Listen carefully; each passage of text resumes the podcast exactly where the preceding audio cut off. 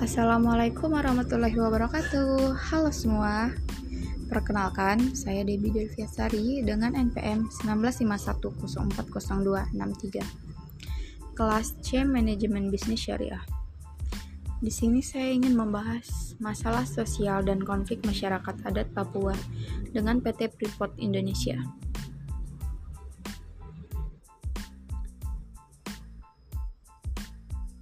Perjalanan sejarah membuktikan bahwa masyarakat adat di banyak negara menjadi warga negara kelas 2.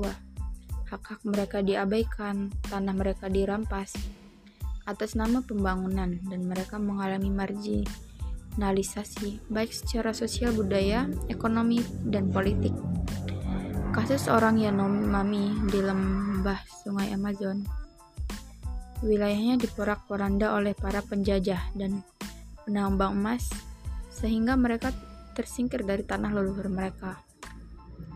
Atau kasus masyarakat suku Jemah dan Tagong Hildrech yang tidak diakui oleh pemerintah Bangladesh. Akibatnya, mereka terusir dari tanah ekonomi mereka. Masyarakat adat suku Karen di Burma yang mengalami pemusnahan secara sistematis oleh rezim militer Burma. Kasus di Indonesia, suku Amuma dan suku Komoro terjajah akibat kehadiran PT Freeport Indonesia yang disingkirkan akibat tanah hutan merupakan sumber penghidupan mereka untuk proyek pertambangan diambil dengan paksa. Fenomena muncul Maraknya konflik akibat pembangunan di Indonesia diawali sejak tahun 1990-an, di mana masyarakat melakukan protes dan demokrasi demokrasi kepada pemerintah atau proyek tertentu di lokasi tertentu. Mulai dari perdagangan kaki lima yang tergusur karena pembangunan mal mewah, nelayan yang memprotes pukat harimau, kasus penerbang, penebangan hutan dan pemalakan liar, sampai tuntutan pejabat, korupsi, dan sebagainya. Protes biasanya berkesinambungan mulai dari perencanaan proyek, biasanya diganti rugi yang tidak adil bagi tanah, lahan atau rumah yang tergusur. Jika proyek telah berjalan, pros, protes muncul karena dampak yang timbul ditimbulkannya, misalnya merusak lingkungan, kehidupan sosial, dan budaya masyarakat yang mengalami. Beberapa penelitian yang pernah dilakukan menunjukkan bahwa proyek pembangunan menimbulkan dampak yang cukup luas bagi masyarakat. Yang pertama, perusakan lingkungan hidup yang pada akhirnya mempengaruhi pola mata pencarian, pekerjaan, dan hubungan sosial. Yang kedua, peningkatan keten ketegangan sosial akibat perubahan-perubahan yang terlalu cepat. Yang ketiga, timbulnya konflik antara kelompok antara generasi antara rakyat dengan pemerintah sehingga terjadi disharmoni dari masyarakat. Yang keempat, timbulnya kesenjangan sosial terutama antara penduduk asli dengan pendatang. Kelima, adanya keinginan-keinginan ekonomi karena ganti rugi yang tidak memadai. Yang keenam, munculnya ketidakpastian hidup, terutama bagi yang tergusur. Yang ketujuh, gangguan psikologis dan stres akibat tekanan masalah sosial. Menurut Soeharto, tahun 2007, nomor 71 sampai 74, masalah sosial memiliki karakteristik sebagai berikut. Kondisi yang dira yang pertama, kondisi yang dirasakan banyak orang. Dalam hal ini tidak ada batasan berapa jumlah orang yang merasakan. Yang kedua, kondisi yang dinilai tidak menyenangkan. Yang ketiga, kondisi yang menuntut penyelesaian. Dan yang keempat, pemecahan tersebut harus dilakukan melalui aksi sosial secara kolektif. Selanjutnya pembahasan PT Freeport Indonesia sebagai sumber konflik. Lokasi pertambangan letak di puncak gunung Esbert dengan luas sekitar 100 km persegi. Sebelumnya, PT FI beroperasi di wilayah tersebut. Kondisi di daerah tersebut sangat sulit dijangkau. Dan sekitarnya sudah ada perkampungan kecil tidak merata. Penduduknya berjumlah sekitar 1000 orang, terutama berasal dari suku Amungme dan suku Kamora, Kamoro. Bagi kedua suku ini, kehidupan mereka tidak dapat dipisahkan dari tanah dan hutan. Yang mempunyai nilai budaya oleh masyarakat adat dianggap sebagai ibu yang melahirkan dan memberikan kehidupan, sehingga mereka dapat mempertahankan kehidupan dan melanjutkan keturunan. Puncak Gunung Ensberg diibaratkan kepada ibu atau ninggo yang dianggap suci dan sakral. Tanah juga mempunyai nilai religius sangat tinggi bagi masyarakat adat. Jika mereka sakit atau demam, cukup menggosokkan tanah berlumpur ke sekujur tubuh mereka dan penyakitnya secara perlahan berangsur sembuh. Hutan dan segala isinya memenuhi keperluan mereka, mulai dari sebagai sumber makanan, pakaian, dan papan juga tempat berhubungan dengan Tuhannya. Begitu pentingnya nilai alam bagi mereka dan sangat arif mengelola dan memanfaatkan kehidupan mereka. Harmonis dengan alam. Terbukti alam terjaga dan lestari.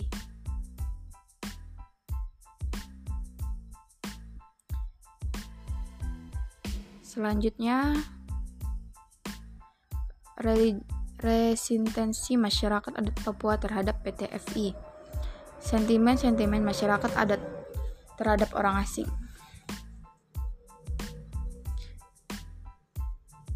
Konjaraningrat memprediksi sekitar lebih kurang lebih 30 tahun yang lalu jika pemerintah Indonesia tidak mengambil kebijakan yang tepat dan memuaskan bagi masyarakat Irian Jaya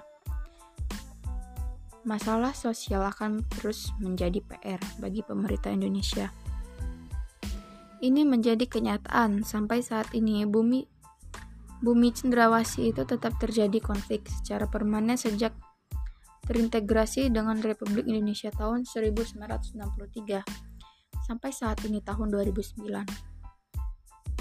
Perjalanan sejarah yang panjang sejak penjajahan koloni Nial Belanda dan keinginan untuk memenuhi pemerintah sendiri mempertajam ketidaksukaan masyarakat Papua terhadap orang asing atau non-Papua. Meskipun secara de facto tahun 1963 Irian Jaya bergabung dengan Indonesia, tetapi secara kebudayaan belum menyatu masyarakat Papua sebenarnya tidak pernah merasakan bagian dari kesatuan Republik Indonesia, di mana mereka tidak mengakui perjanjian antara pemerintah Belanda yang menyerahkan penjajah mereka, Hindia Belanda kepada Republik Indonesia.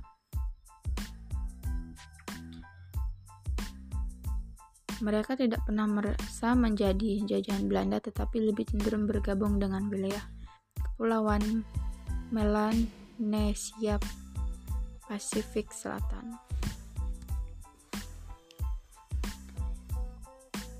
Meskipun begitu, Belanda berusaha dengan segala cara agar Papua jangan bergabung dengan Indonesia, mengingat kekayaan alam Papua sangat menjanjikan. Belanda mencegoki penduduk Papua dan gagasan Papua mereka yang dipimpin oleh warga Papua sendiri. Mereka telah mempunyai bendera sendiri dan lagu kebangsaan yang berjudul Hai Tanah Papua.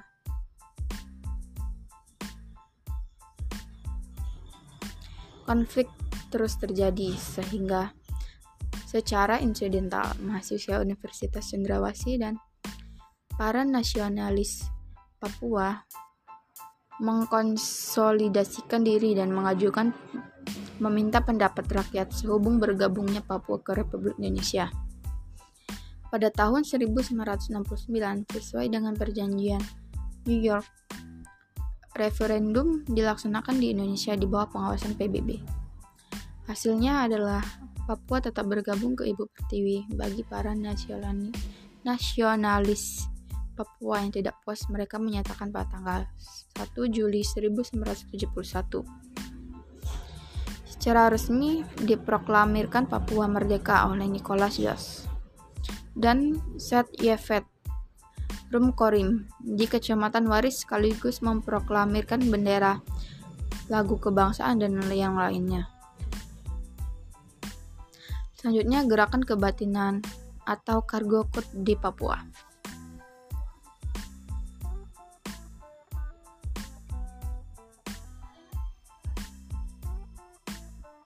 Wilayah kepulauan di Lautan Teduh bagian barat Melanesia, Kepulauan Fiji, Papua dan Papua New Guinea mempunyai kesamaan fenomena mengenai gerakan kebatinan yang disebut cargo code. Pengertian cargo code sendiri adalah muatan dari kapal besar yang berarti barang mewah yang dipunyai umumnya oleh orang kulit putih. Gerakan ini juga berarti gerakan yang menentang pergantian zaman, yang mem dimaknai memusuhi orang kulit putih dan orang-orang non-Papua. Ciri-ciri Kargokut antara lain, semua pimpinan gerakan ini mengakui sebagai pesuruh Tuhan atau Nabi. Dalam menjalani upacara-upacara, adanya tarian-tarian dan nyanyian bersama serta mereka mempercayai suatu, suatu saat akan datang Ratu Adil yang membawa mereka ke bahagiaan hidup. Dan gerakan ini mengandung banyak gerakan ini mengandung banyak kepada kepercayaan, kepada ilmu, gaib dan perdukunan. Dan juga dalam gerakan ini diajarkan rasa benci terhadap lapisan atas dan kulit putih dulunya menjajah mereka. Dapat dipahami dari tingkat sistem budaya pemikiran-pemikiran, gagasan, dan ide dari gerakan ini tidak pernah mati. Terbukti dari puluhan tahun kemudian inti dari gerakan Kurt tetap hidup. Tentu dengan versi berbeda sesuai dengan permasalahan yang dihadapi oleh masyarakat adat Papua.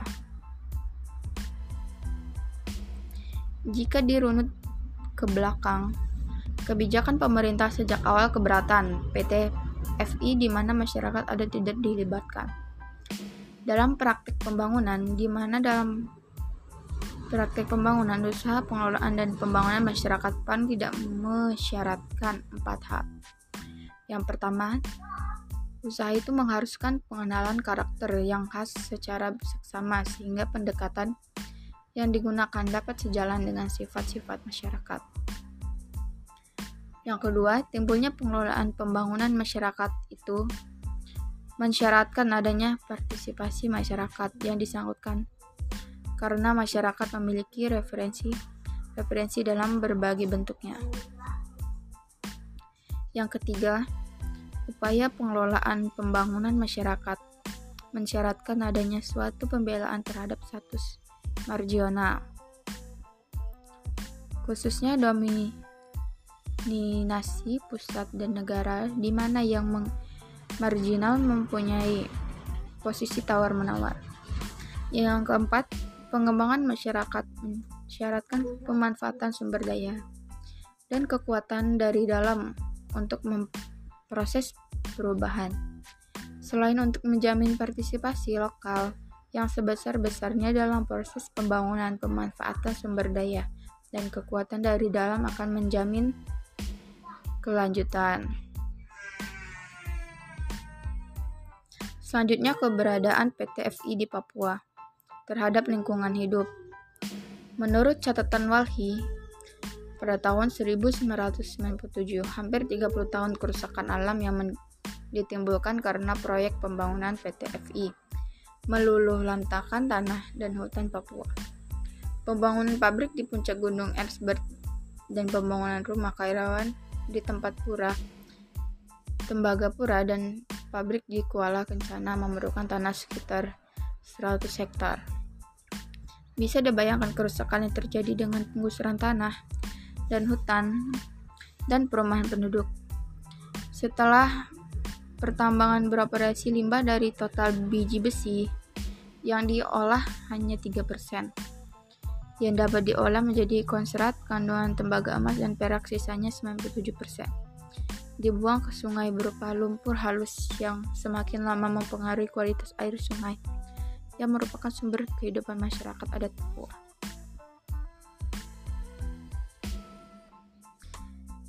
Terjadinya pelanggaran HAM di Papua. Potensi konflik biasanya terjadi di dunia dan termasuk Indonesia, mulai dari perebutan sumber-sumber daya dan sumber rezeki. Jika perebutan yang terjadi berjalan dengan sesuai aturan mainnya yang mereka anggap adil, maka tidak akan terjadi konflik sosial di antara mereka. Masyarakat adat memahami bahwa mereka tidak dapat memenangkan konflik terhadap PT FI yang mendukung oleh pemerintah dan aparat keamanan. Perlawanan yang dilakukan mereka bersifat gerilya dan bersifat insidental. Tetapi aparat keamanan dalam hal ini, polisi, sering melakukan dengan kekerasan yang berlebihan. Bahkan tentara ABRI pun ikut terjun memberantas perlawan masyarakat adat ini. Peristiwa pemboman yang dilakukan tahun 1977 di Lembah Bali mendapatkan kencaman dari dunia internasional. Banyaknya pelanggaran HAM yang dilakukan oleh PT FI dengan perpanjangan tangan pemerintah ABRI dan kepolisi kepolisian membuat ketua adat Tom Benal melalui organisasi adat memprotes ke Komnas HAM di Jakarta. Bahkan meminta anggota DPR menjadi tim pencari fakta. Usman Hamid dari LSM Kontras menyatakan konflik di Papua merupakan lahan bahan rebutan antara ABRI dengan kepolisian karena adanya uang keamanan yang cukup menggiurkan terhadap kehidupan sosial ekonomi masyarakat. Mata pencarian masyarakat adat sebelumnya adanya PT FI adalah memangkur sagu, menangkap ikan, kerang, dan kepiting di sungai-sungai rawa-rawa, dan di tepi pantai. Selain itu juga meramu hasil hutan berburu dan menjerat babi hutan dan burung serta berkebun hutan ditebangi biasanya ditanami pisang, ubi kayu, ubi manis, keladi, pepaya, dan tembakau. Begitu tanaman tumbuh, masyarakat adat meninggalkan kebunnya. Mereka datang lagi ketika pantas hasilnya dipanen. Sungai Biasanya kebun ini berlokasi di tepi sungai dan daerah yang sering tidak berpaya. Rutinitas kehidupan yang tenang berubah ketika disebabkan oleh PT FI melakukan penambangan emas dan lembaga lembaga dan kota pelabuhan pentambangan Timika. Perusahaan ini semakin berkembang, membawa dampak datangnya pendat berkembang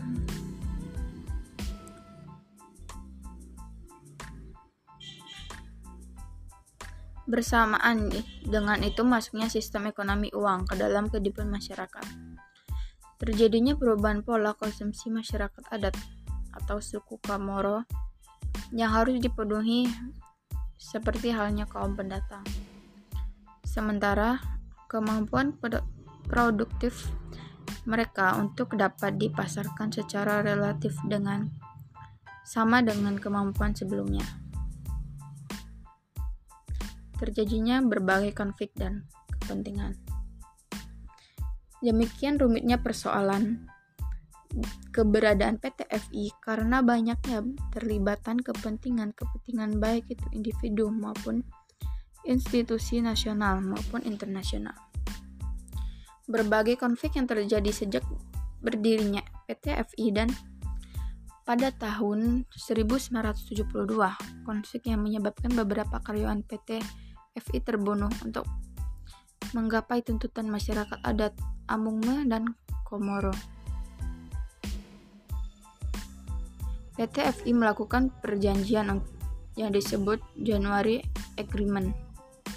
Untuk itu PT FI ditentukan kewajiban menyediakan sekolah, memberikan beasiswa, dan pelayanan kesehatan masyarakat adat.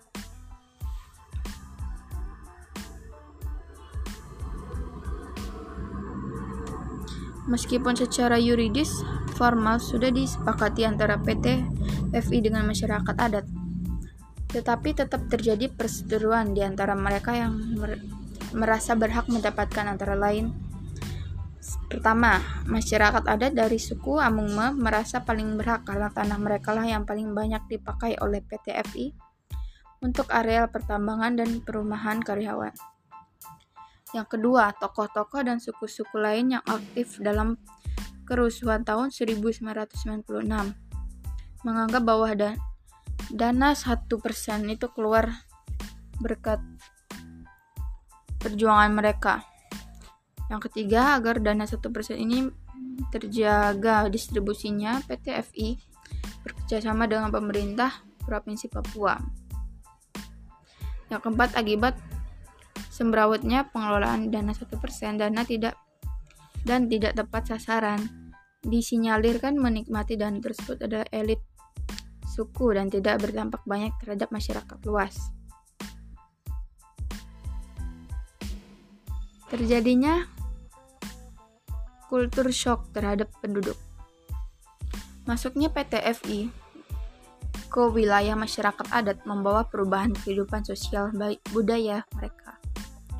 Seperti masyarakat adat adalah sumber kehidupan pretis pretise kelompok klien yang dipimpin kepala suku mempunyai mempunyai nilai religius.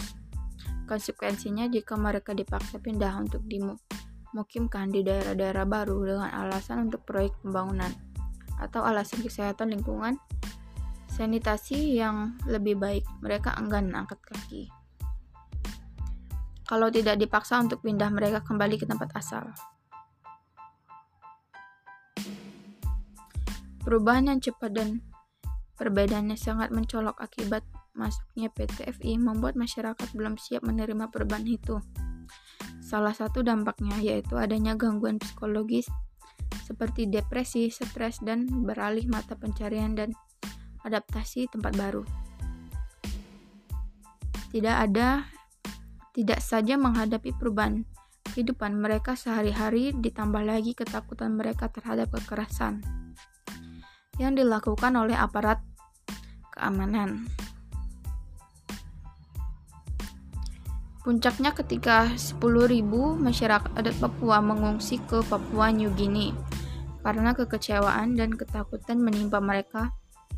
Tokoh karismatik dan meniman, seniman Papua Arnott AP dibunuh oleh satu regu Kopassus pada tanggal 29 Januari 1984. Belum lagi agitasi dan intimidasi dari sayap-sayap politik dan militer OPM. Jadilah mereka menjadi pengungsi di kampung-kampung di Kuinga, Vanimo, Daru, dan Es Aswi.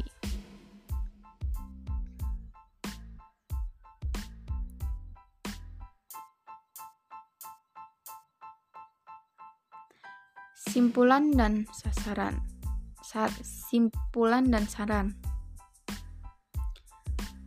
Pembangunan seyogyanya memperhatikan manusia sebagai subjek secara holistik termasuk masyarakat adat dan lingkungannya dan menggunakan kajian yang memadai untuk menyiapkan mereka setelah dahulu untuk menerima proses perubahan sosial sehingga proses akulturasi terjalan dengan mulus. Pembangunan berkerangka budaya salah satu alternatif paling penting dalam mengkaji masyarakat adat dan konflik internal maupun maupun konflik eksternal yang dihadapi mereka sehubungan dengan pembangunan proyek.